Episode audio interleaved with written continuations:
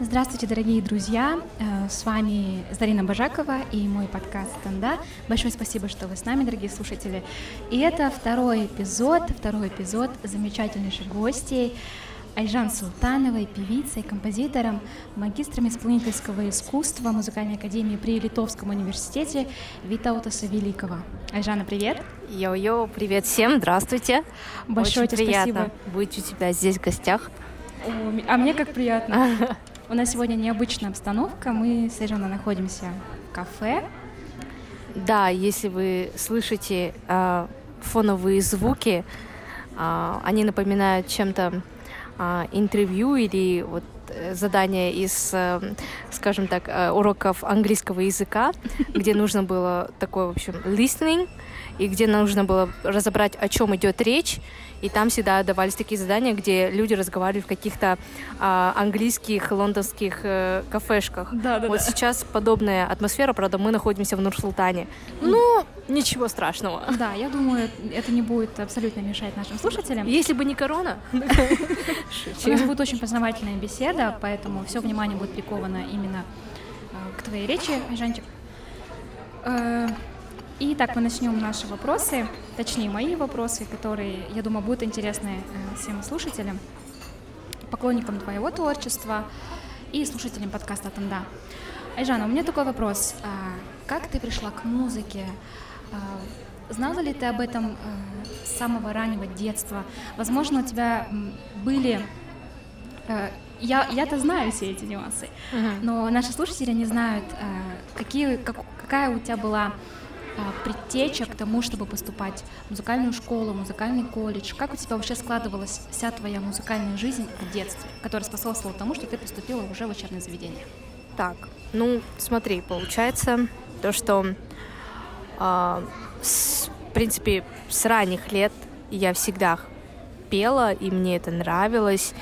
И я помню, почему-то в моей голове я всегда видела себя, то, что я буду петь, я буду на сцене, я буду заниматься музыкой. Что это твое? Э, да, что это мое. И как-то так получилось, то, что в первом классе, когда я пошла в школу, э, к нам на урок прямо зашла учительница, э, ну, какая-то женщина, и сказала, что она набирает, в общем, детей в в класс фортепиано. Вот.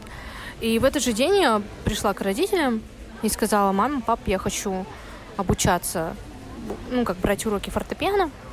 Вот. И так я пошла в музыкальную школу. А, Отучилась я там 7 лет. Вот. А, В течение этого времени я, помимо того, что я занималась, брала уроки фортепиано, а, я пела в хоре. Ну и где-то в 11 лет я начала заниматься вокалом. Я начала ходить в вокальную студию.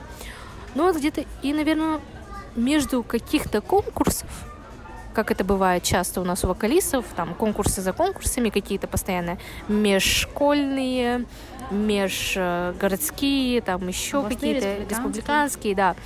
А, Я поняла то, что, наверное, все-таки я хочу связать свою жизнь с музыкой, да, и я поступила, решила поступать в колледж при Казахском национальном университете искусств, бывшая там музыкальная академия, которую все, наверное, знают, вот. И с этого и началось как бы такое мое как бы серьезное плавание, наверное. Да, я думаю, многим, многие этого не знают, но мы с Айжаной э, сокурсники, мы уже 8 лет бок о бок вместе учились. Да, мы учились вместе в колледже и учились вместе в университете. В Да. общем, только магистратуру как-то вот Разошлись разошлись, да, пути. Очень здорово. А, Я знаю, что ты училась в колледже а, по специальности эстрадный вокал. А, Но в бакала- в бакалавриате ты уже училась на другой специальности, ты уже училась как классический вокалист, как академический вокалист. Почему так сложилось? Ну, честно говоря, я, в принципе, себя, если сказать честно, я никогда себя не видела классическим вокалистом. А, так получилось то, что я поступила в колледже к педагогу, а, к Рудневой Татьяне Николаевне. А, и хотя я училась вроде как бы на джазе, на эстрадном вокале, меня отдали к классическому педагогу. То есть э, она по профессии была академический педагог, которая занималась как бы только с академическими солистами. Так получилось просто то, что у нее на ставке, поставки там было как, какие-то определенные часы, там три студента с эстрадного отделения. Mm-hmm. Вот. Ну, наверное, это была судьба, я так думаю, попасть к ней именно в класс. Вот. И на протяжении тех четырех лет, которых я обучалась у нее в колледже, а, мы как-то пришли, точнее, она меня так постоянно настраивала и посоветовала мне все-таки поступать на бакалавриат, э, ну, на классическое уже пение, да. Вы извините, пожалуйста, то, что я иногда буду говорить, ну, у меня очень плохо в последнее время, то, что у меня постоянно идут с языками этого, на, э, как это, мешание. Я очень часто Ничего неправильно страшного, говорю эти, а, как это, предлоги, либо... У меня есть такое. Ничего страшного. Я сама чувствую от этого не очень хорошо, потому что я всегда говорила классно на, на русском. Ну вот, у меня есть такое, я в последнее время замечаю. Вот, поэтому извините сразу. Вот, и поэтому как-то так получилось, то, что э, я поступила, ну, на классическое пение, даже не осознавая того, что я хочу этим заниматься, по сути. Просто так как-то получилось, ну, там были как бы такие много, как сказать, подводных камней, да. Э, первое то, что ну, эстрадная кафедра, она не давала э, такого полного образования, а, которая могла бы дать, допустим, классическая, да, да а, наша академическая, да, кафедра э, пения, сольного пения, вот. А, и поэтому ну, не было некомпетентность педагогов там на, на кафедре эстра, эстрады, какие-то непонятные вещи, то есть отношения были не очень хорошие, ну и в целом я решила как-то вот пойти туда, вот. О чем я, в принципе, никогда не жалела, потому что, я думаю, столько знаний, сколько я получила на академической кафедре, я бы не получила на эстрадной. Тем более, что я всю свою жизнь совмещала и эстрадное пение, и академическое. То есть э, на уроки я приходила, была академической солисткой, вот, а вне академии я делала музыку свою, я снимала каверы, я участвовала на всяких проектах телевизионных, вот, да. Самых востребованных в мире. И поэтому как-то, ну, внутри спор до сих пор присутствует. Я не знаю, хорошо ли это плохо, но ну так сложилось. Но зато я, наверное, это, наверное, здорово, то, что я умею то и то.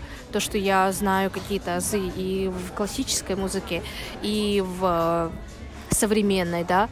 И это я считаю то, что на сегодняшний день вообще, если ты, конечно, не солист там каких-то оперных театров, и то, допустим, не сейчас мы будем говорить о метрополитен опера, да, о каких-то европейских постановках, то на сегодняшний день классическая, именно та школа, бельканто, да, или, ну, так скажем, ту классику, которую мы привыкли слушать, mm-hmm. ее уже как таковой нету, потому что границы стираются. То есть как в мире во всем стираются границы везде. То есть гендерные границы у нас стираются, да, вообще любые на сегодняшний день, да, какие-то стереотипные, также и в музыке также и науки, наверное, и везде. Вот. И на сегодняшний день я считаю, если, может быть, лет 20-30 назад это было бы каким-то чем-то зазорным быть недовокалистом, то есть и там, и там, как бы фигура тут, фигура там, да, на сегодняшний день я считаю это только как бы плюсом, Плюс, да. потому что то, что видим мы сейчас на э, как бы мировой сцене, э, говорит об этом же. То есть те же самые постановки э, я не знаю, я недавно вот видела Кармен, uh-huh. а, постановка была, то есть я видела отрывок, вот э, Тореадора, получается, uh-huh. куплет, да, правильно я говорю? Uh-huh. Вот. А, и там совершенно, то есть постановка была настолько какой-то модернизированной, то есть это были люди, которые танцевали, а, я не знаю правильно, как, ну, как бы стиль этих танцев, то есть, да, но модерн? это был, это был модерн, наверное, да. То есть и оно так э, вообще резалось в как бы в подсознании. Полнейший диссонанс. Да, потому что это был такой диссонанс, да, от того, что мы привыкли видеть, и то, что сейчас нам преподносит, да, современная сцена. Но это же ведь говорит о том, что мы не стоим на месте, то, что классическая музыка развивается. Также и в моем случае я не считаю, что это э, чем-то плохим. Я к чему это говорю? К тому, что, может быть, будут слушать музыканты, которые также на каком-то таком распутье. Может быть, кому-то кто-то говорит то, что нельзя заниматься там эстрадой, или если ты занимаешься эстрадой, нельзя заниматься классикой. Да. Все можно. Все можно. Если ты умеешь, это очень здорово, если у тебя это получается. Вот, если у тебя есть такие возможности, а тем более желания. Поэтому не рубите себе крылья. Если вы хотите это делать, то мне кажется, как раз-таки сегодняшнее время, оно позволяет вам делать как дома, так и на сцене. И таких примеров очень много на сегодняшний день. Да.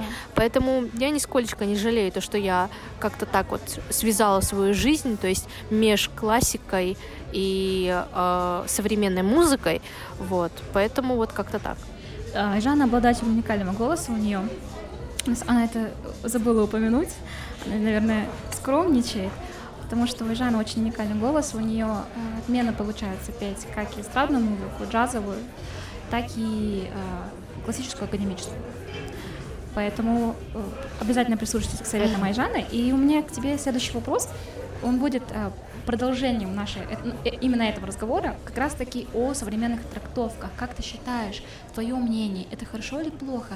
Всегда ли это в пользу того, что пытаясь как-то удержать да, любовь к классической музыке в современном мире, учитывая, как быстро прогрессирует наша, наш мир, особенно э, что немножечко подостывает интерес к классической музыке, к сожалению, к великому сожалению. Не у всех, но у подрастающего поколения это точно. Да.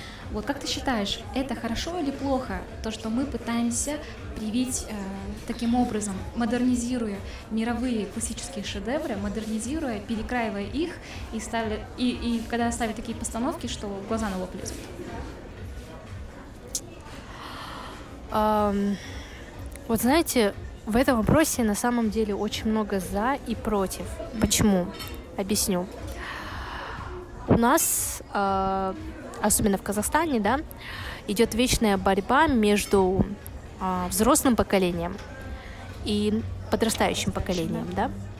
Она идет везде, она идет и э, в каких-то отношениях семейных, оно идет и на политических каких-то, да, уровнях. Ну и в целом везде, и в музыке, и везде-везде. А, то, что мы должны идти вперед, и то, что весь мир, в принципе, идет вперед, да, и все меняется, мы это не можем отрицать. И то, что на сегодняшний день есть такие постановки, а, значит, этому есть место быть. Mm-hmm. С другой стороны, тем самым мы теряем какие-то а, наши, знаете, те самые классические ценности, какие-то каноны, угу. которые сделали классику классикой, да, вот. Самое главное, мне кажется, на сегодняшний день не уйти, не уйти далеко, то есть не переборщить, не сделать too much, чтобы это было где-то вот ну, на середине, чтобы было и интересно подрастающему поколению, и чтобы не пропадали какие-то, ну, так скажем, классические традиции. Вот. Да. Поэтому я не могу сказать, хорошо это и плохо.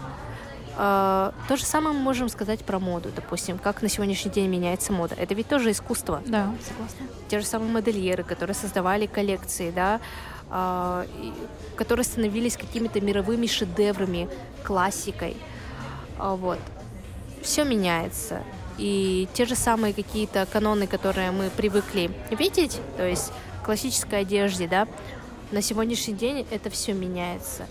И никто не может сказать, хорошо ли это или плохо, потому что это просто надо принимать как, ну, это такое время.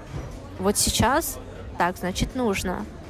Это же ведь не просто так, не просто так те же самые режиссеры придумывают такие постановки. Не просто так же происходит вся эта глобальная какая-то, так скажем, перемена, да, всего. Это реформа. Да, реформа. А, мне кажется, всему есть какой-то смысл, и, наверное, у всего есть какое-то ну, значение, всему есть место быть, все, что сейчас происходит. Поэтому я не могу, я не критик, и я не настолько глубоко в этом, так скажем, разбираюсь, чтобы сейчас по полочкам критиковать кого-то или говорить об этом, ну, как бы брать на себя такую большую ответственность. Ну, я думаю, то, что этому есть место быть. Mm-hmm. Вот. Все, что сейчас происходит. Айжана непосредственно является человеком, который может об этом Почему я именно спрашиваю Жанну? Потому что она тот человек, который учился и в Казахстане, и она выпускница Европейского университета. То есть она знает э, и видит все эти традиции, она их э, чувствует какое отношение к классической музыке у нас в Казахстане и какое это отношение в Европе. Да. Айжана, а почему ты решила продолжить учебу а, не в Казахстане, а в Европе? И почему именно Литва? Ну, так скажем, я давно уже хотела, у меня была такая мечта или желание, как правильно назвать, не знаю, но я всегда стремилась э, пожить, приобрести знания там, поучиться там, ну и, может быть, провести какой-то отрезок своей жизни в Европе.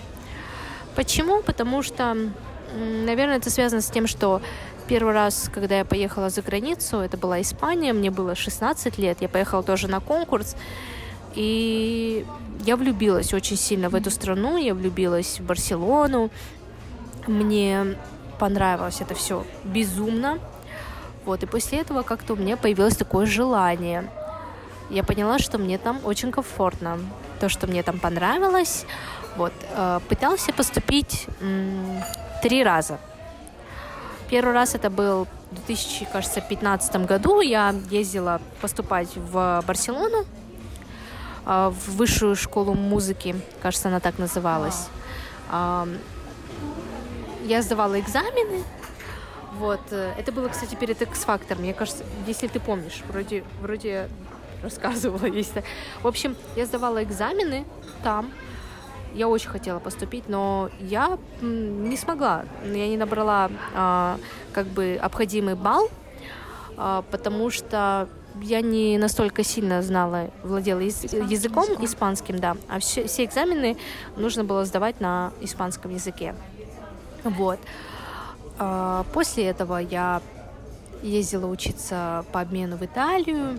Да, и Жанна обладатель э, государственного да, гранта. я училась в консерватории Санта-Ди А, не могу сказать, что мне там очень понравилось, но у них есть тоже чему учиться. Mm-hmm. Вот. Потом я поступ... хотела поступить, я подавала отсюда из Казахстана, будучи Э, студентка четвертого курса бакалавра. Я поступ... подавала документы, отправляла э, Будапешт в консерваторию Листа. Вау. Вот. Э, это был через Балашак, в общем, были какие-то гранты, они выделяли что-то такое.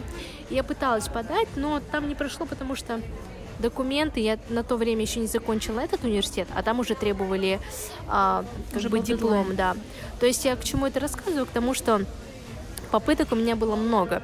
И только, наверное, с третьей попытки я поступила. То есть Бог я как-то... Да. То есть э, я говорю это ребятам, тем обратно же, которые будут слушать, потому что, ну, не, иногда не все просто так дается. То есть э, даже если вы там один раз ну, не поступили, не получилось, ну, попробуйте второй, попробуйте третий раз, да. То есть, если вы на самом деле хотите, то оно по-любому получится. То есть да. ни, никогда не опускайте руки, всегда. Если у вас есть это желание, если вы горите, то Вселенная вас услышит, и вы будете в нужное время в нужном месте, я так думаю. Поэтому трудиться и гореть вот этим желанием, ну, нужно. То есть один раз, я просто почему говорю, потому что на сегодняшний день люди стали очень нетерпеливые, я знаю это по себе. Мы хотим все сразу. А иногда так не бывает, тем более с Европой. Как вы знаете, с, с их правилами и канонами и тем эм, педантизмом, так скажем, педантичностью, с которой они относятся ко всему, к оформлениям документов, к поступлению, вообще ко всем делам, это немного сложно. Mm-hmm. Вот, поэтому если вы горите таким желанием, я думаю, то, то что ну, вы всегда найдете какую-то лазейку и попадете в то самое нужное место, я думаю, так. Вот, и поэтому так получилось то, что я точно планировала то, что вот после бакалавра я поеду учиться в магистратуру вот куда-то в Европу.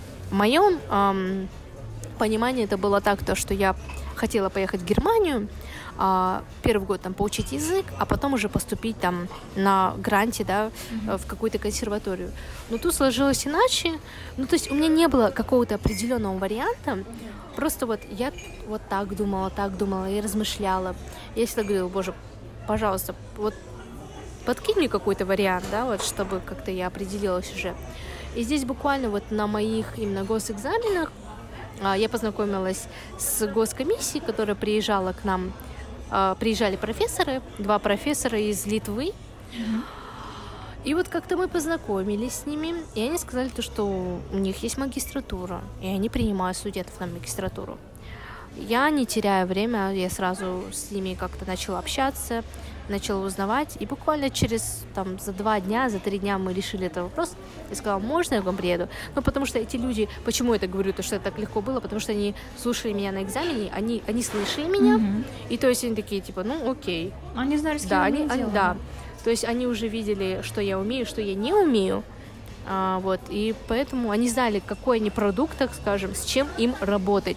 Вот, и поэтому они сказали, хорошо, конечно, приезжай, а в Европе, вы знаете, такая система, что там получается, если тебя профессор заметил, угу. то там неважно уже экзамен, не экзамен. Если профессор берет тебя в свой класс, он говорит, я с ним буду работать. Ты под его патронажем. То все, да.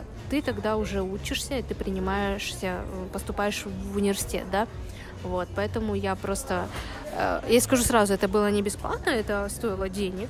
Вот, я отправила документы, оплатила магистратуру, и через какое-то время я уже была в Литве. А, никогда не планировала быть в Литве. А, ну, я в первую очередь э, хочу сказать, то, что я туда поехала не, а, как это, не забавы ради, mm-hmm. не have fun, знаешь, ловить Конечно. там какой-то. Я туда поехала учиться. И так и получилось то, что ну, эти два года я училась. Я никогда так не училась, будучи в Казахстане. Я не знала, что есть настолько... Э, ну, то есть я узнала, что такое дисциплина, Даже я узнала, время. что такое пунктуальность, я узнала, что такое на самом деле э, когда человек, когда профессоры дают тебе знания, то есть вот они вкладывают. Могу сказать, что за эти два года я узнала очень много. И я вообще ни в коем случае не пожалела то, что я поехала именно к ним. А, тоже профессоров есть очень много, и они все разные. То же самое в Европе можно а, как бы попасть к такому профессору, который с тобой ничего не будет делать, он будет просто сидеть как бы и говорить, супер, все хорошо, а на самом деле это не супер и не хорошо. То есть, ну, то есть какой-то работы не будет, да, такой. А, а когда ты платишь деньги, ты все равно, ну, ты едешь с надеждой, что ты получишь какие-то знания. Да. Но я эти знания скажу, что я их вдоволь получила. То есть я пахала, и они все там пашут. И профессоры пашут, и студенты пашут, все пашут. И поэтому я вообще нисколько не пожалела. Я нисколько не пожалела, сколько я денег потратила в это образование. То есть mm-hmm. я всегда слышу фразу о том, что надо вкладывать в себя. Это очень верная фраза, потому что самое лучшее вложение, инвестиция в детей, в, вообще в будущее, это инвестиция вот в свое образование, в то, что тебя будет развивать и как-то давать что-то больше, да. Допустим, я помню то, что у меня папа как-то тоже, я не знала английский язык, и он сказал, слушай, и там была какая-то вот между покупкой какого-то телефона, либо еще чем-то mm-hmm. там, и оплатой там английского языка на 3 или 4 месяца, причем каждый день там надо было ходить. Сумма была не маленькая, и он сказал, я тебя оплачиваю язык, и вот, а твоя задача ходить на него mm-hmm. и учить. Я очень благодарна этим четырем месяцам, потому что за эти четыре месяца я так подтянула этот язык. Э, ну вот, вот это инвестиция. И то же самое образование, когда говорят, что образование, оно вообще не важно, вообще это, это неправда. Это настолько, это, это заблуждение какого-то очень глубокого человека, потому что помимо образования, когда ты находишься, ты же ведь не только ходишь на уроки и учишься, ты находишься в социуме. Ты да. находишься в социуме, ты находишься, если ты поступаешь как бы по своему желанию, да, а, в тот университет, который ты хочешь, на ту специальность, ты находишь единомышленников ты уже идешь, ты, ты видишь хорошие примеры, ты видишь, на кого равняться, какую-то мотивацию, какие-то у тебя начинают завязки появляться. То есть это общение в первую очередь. Это в первую очередь социальная какая-то, как это сказать, эм, коммуникация, да? Вот. А потом уже знания.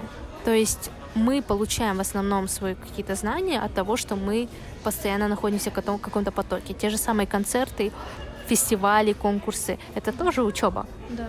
Вот, поэтому, мне кажется, полный дурак тот, кто сказал, что образование, оно не нужно, и начинает сравнивать там Билл Гейтсами и так далее. Ребята, ну не каждый из нас рождается Билл Гейтсами, чтобы, знаете, рассуждать так, как они. Извините, это люди один на миллиард таких людей. Поэтому давайте будем немного скромнее. Да, знание, себе. знание это то богатство, которое тебе никто не отберет, Конечно. и которое будет всегда бесценно. Это правда, это абсолютно правда. Жанна, какое отношение у литовских педагогов э, к иностранным студентам? Нет ли каких-то, вот можешь ли ты рассеять миф о том, что за рубежом предвзятое отношение э, к другим расам? Вот. Мы азиаты, да?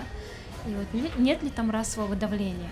Ну, смотрите, я считаю так, то что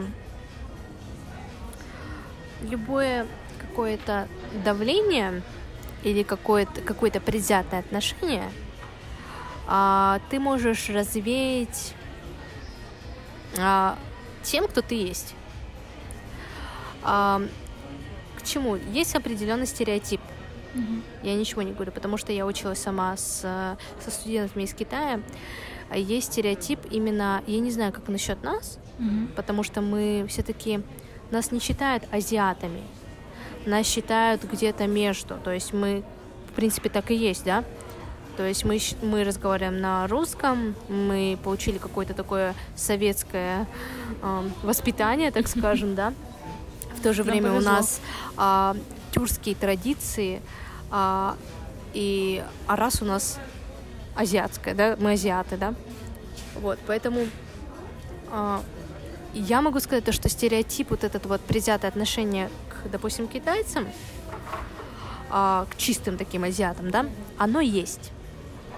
Но оно есть, и оно ведь э, берется, ну, как бы, не просто так, оно, наверное, складывается из чего-то, я так думаю, места. да, оно не из пустого места. Но я хочу сказать, что люб... в любой расе, в любом вообще обществе это всегда было, есть и будет. Приедь сюда к нам темнокожий какой-то парень, будет такое же предвзятое отношение, приедь там, я не знаю, в Америку, и то. Сейчас мы видим это движение, то же самое, которое борется за, свое, за свои права, да? да, это говорит обратно. Если Америка свободная, то у них все равно есть... Уф. То есть к чему я веду? К тому, что везде есть какие-то такие вещи.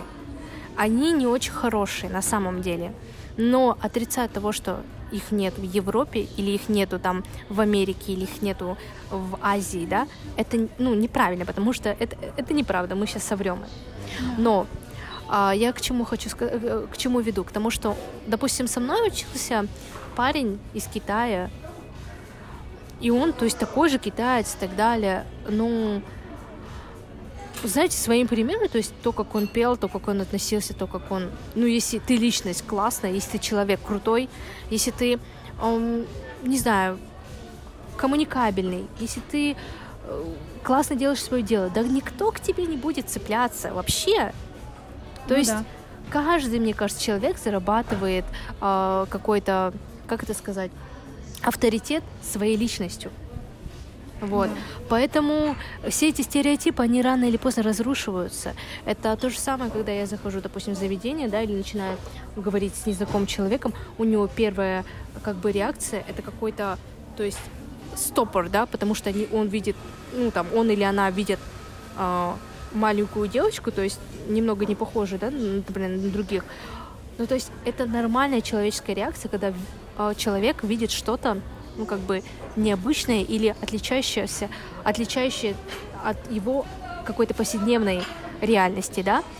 Естественно, у человека на какой-то момент возникает такое, типа, о, то есть ступор, э, какое-то недоумение, что происходит, да, но потом, когда человек начинает с тобой э, общаться. общаться, да, он понимает, кто ты есть, какие, твои мысли, твое мнение, совершенно другое. То есть это вся, э, эти все стереотипы, а, да, они, они как-то улетучиваются сразу. И это везде так. Это с национальностью так, это совсем.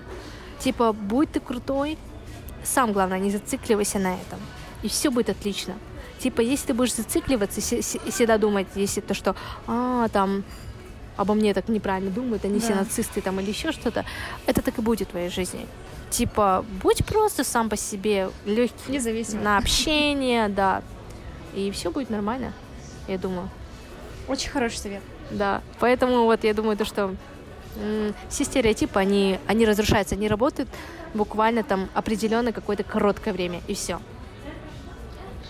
Ну, еще зависит от воспитания, я бы еще добавила. Как все? От воспитания.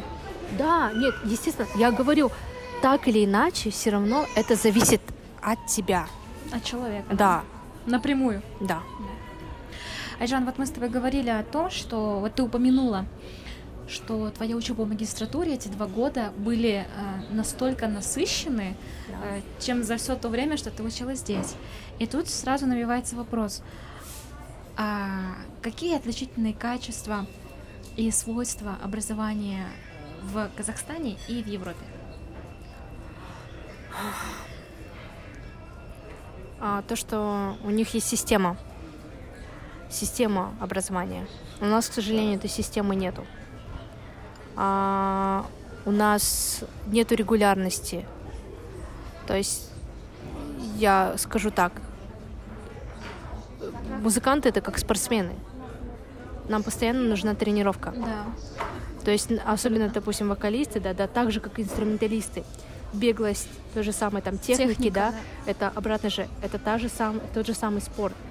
А, пение, это те же самые а, так, та же самая тренировка мышц, связок, да, и то есть это идет обратно же от чего? От регулярности, да.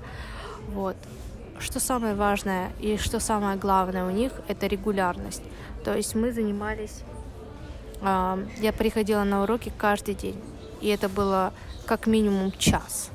Mm-hmm. То есть час занятий.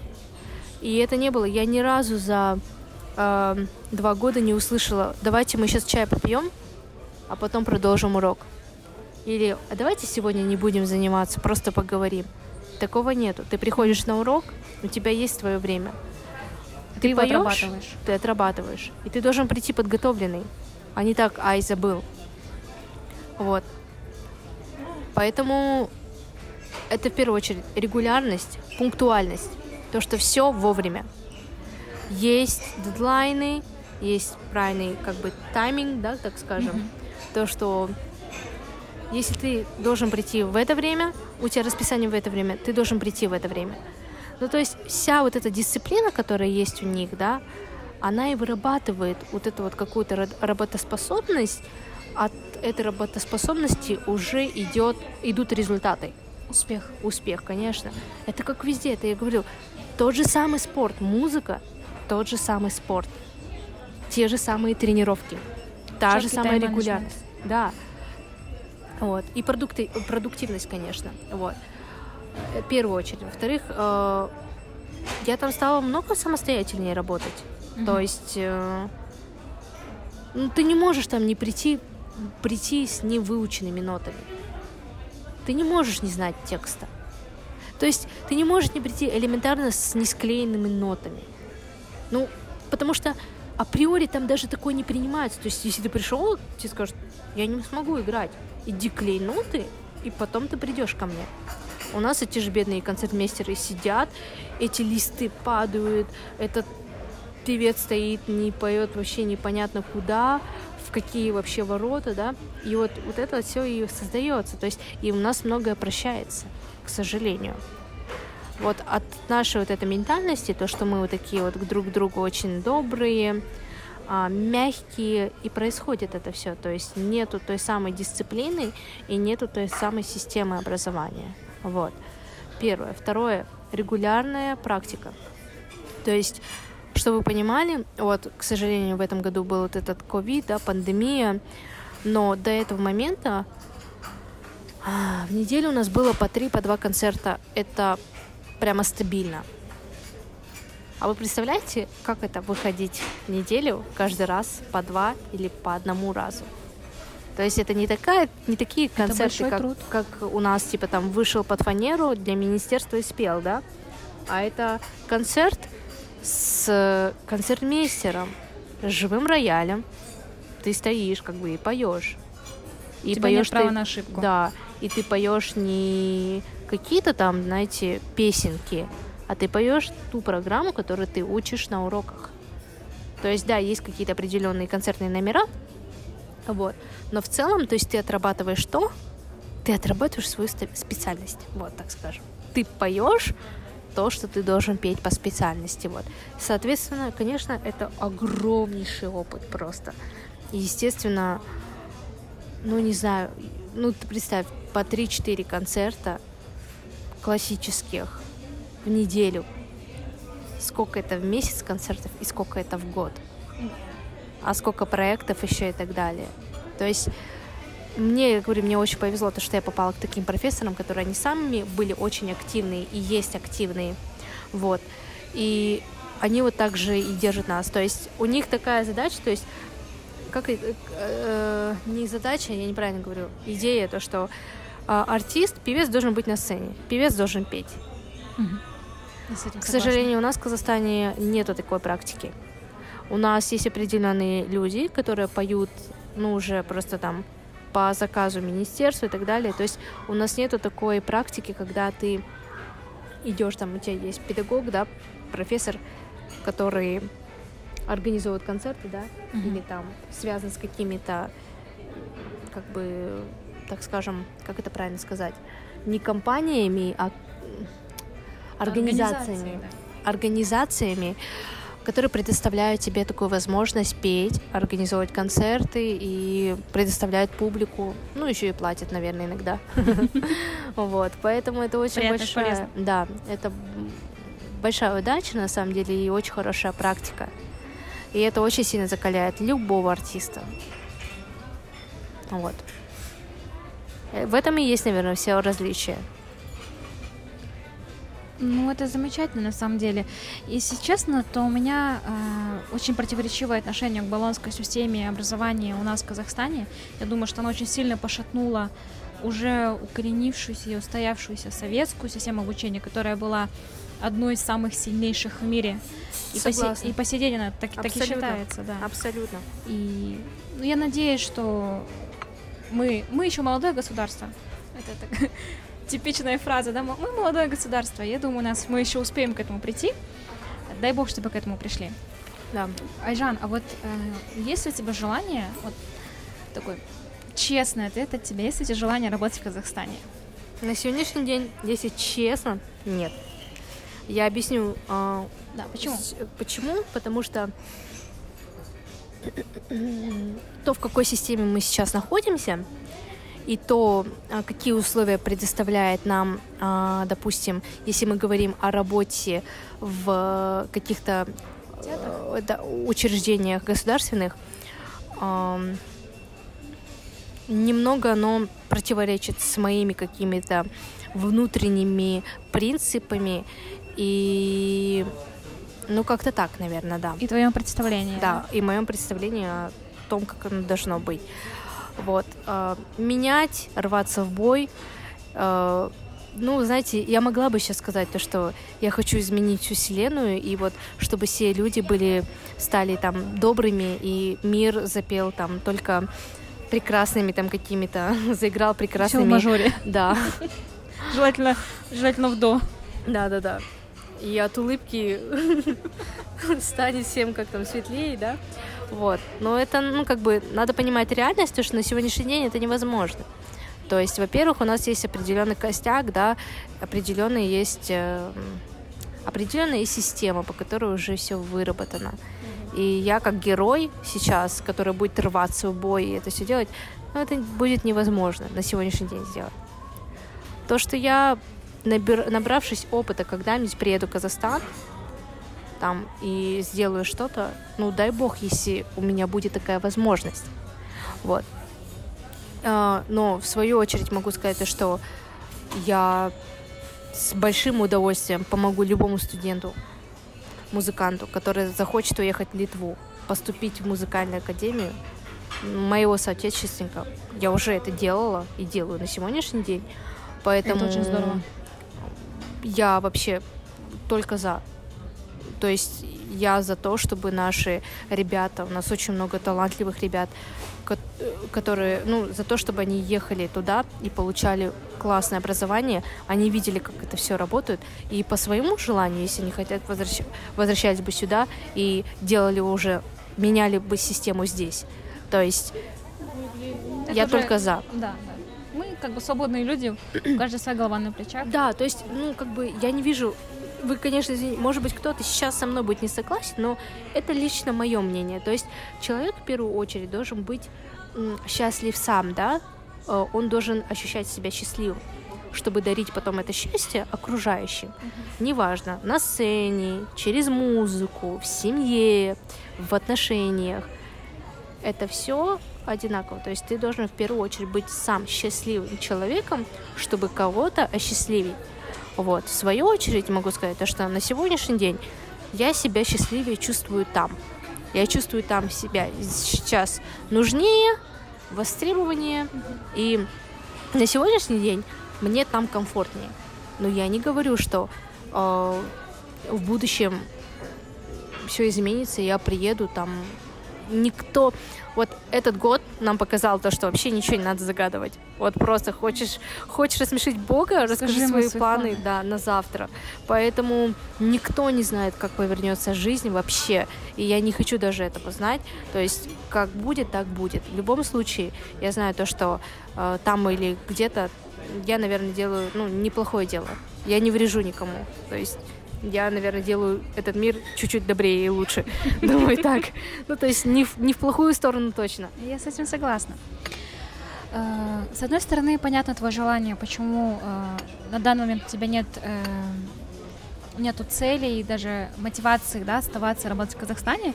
Конечно, связано это с тем, что западноевропейская культура, она уже столетиями устоялась, и отношение к классической музыке и классическим музыкантам, оно э, на порядке выше, на, выше, да, чем у нас.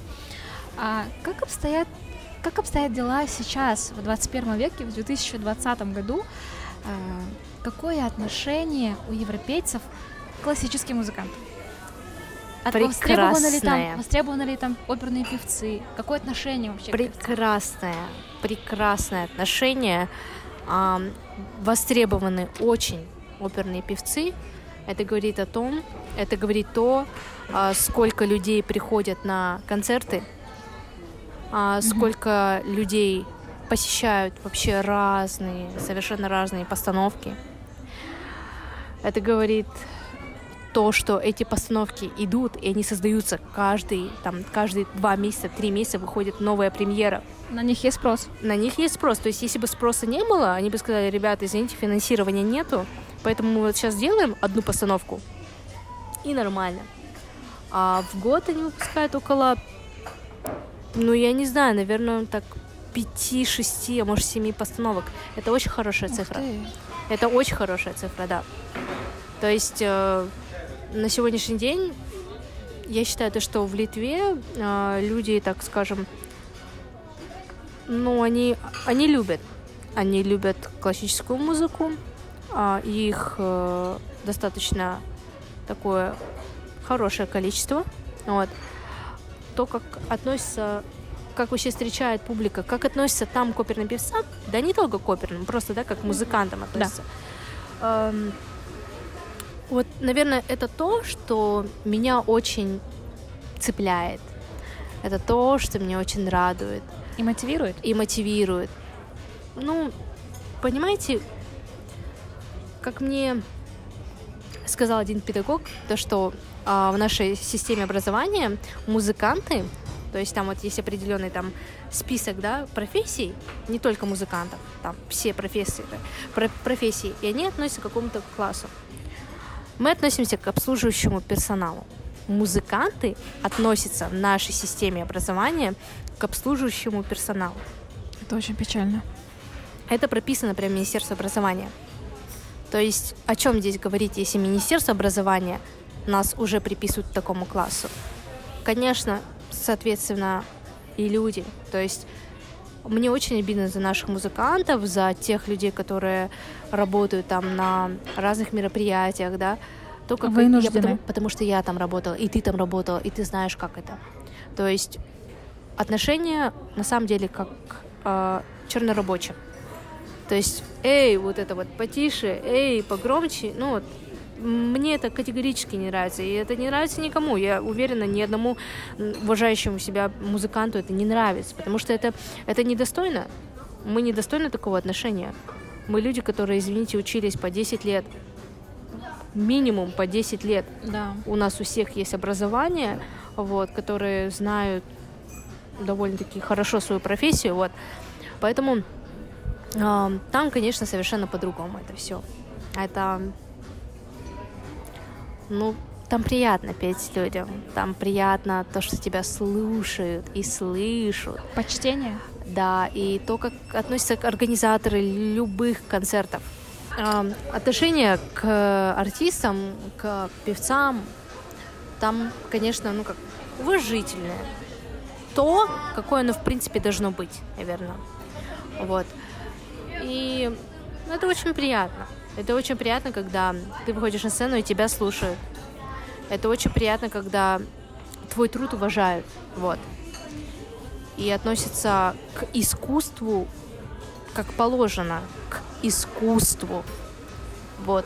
А не, не так, что ты, знаешь, какой-то бедный музыкантик, пришел здесь, поиграл нам, ну, ну ладно.